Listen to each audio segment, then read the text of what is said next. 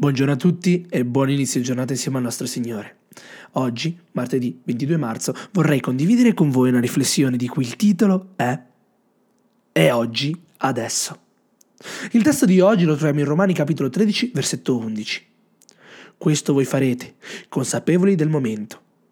È oramai tempo di svegliarsi dal sonno, perché la nostra salvezza è più vicina ora di quanto diventammo credenti. Lo è oggi più che mai. Ora è il momento. Ci sono persone che non prestano molta attenzione al tempo.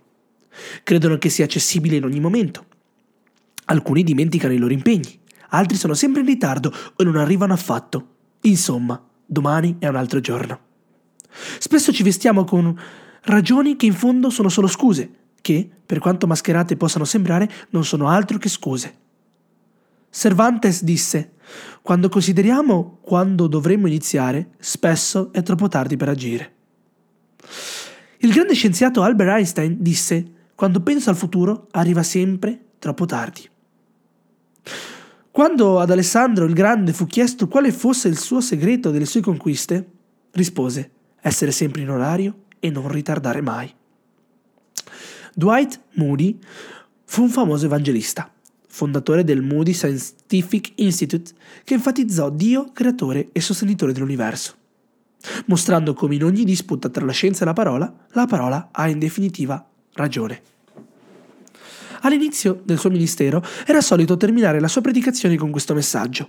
Andate a casa, pensate e pensate a cosa fare con questo argomento studiato. Fino a quella tragica e famosa notte dell'incendio di Chicago, con una delle più grandi tragedie del XIX secolo negli Stati Uniti.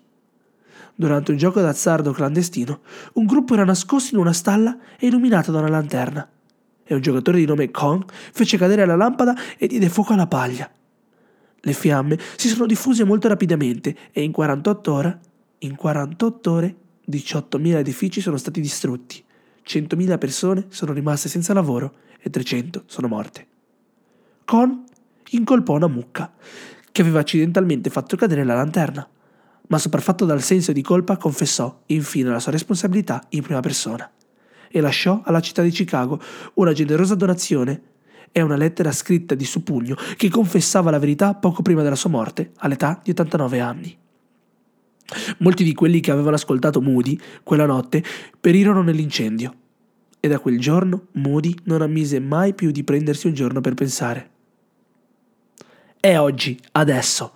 Se c'è una decisione da prendere, un'abitudine da rompere, una verità da vivere o un'azione da fare, è tutto adesso.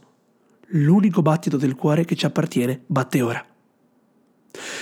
Ellen White dice, desiderare di essere gentile e santo è giustissimo, ma se non vai oltre questo non ti servirà a niente. Molti si perderanno nella speranza e nel desiderio di essere cristiani.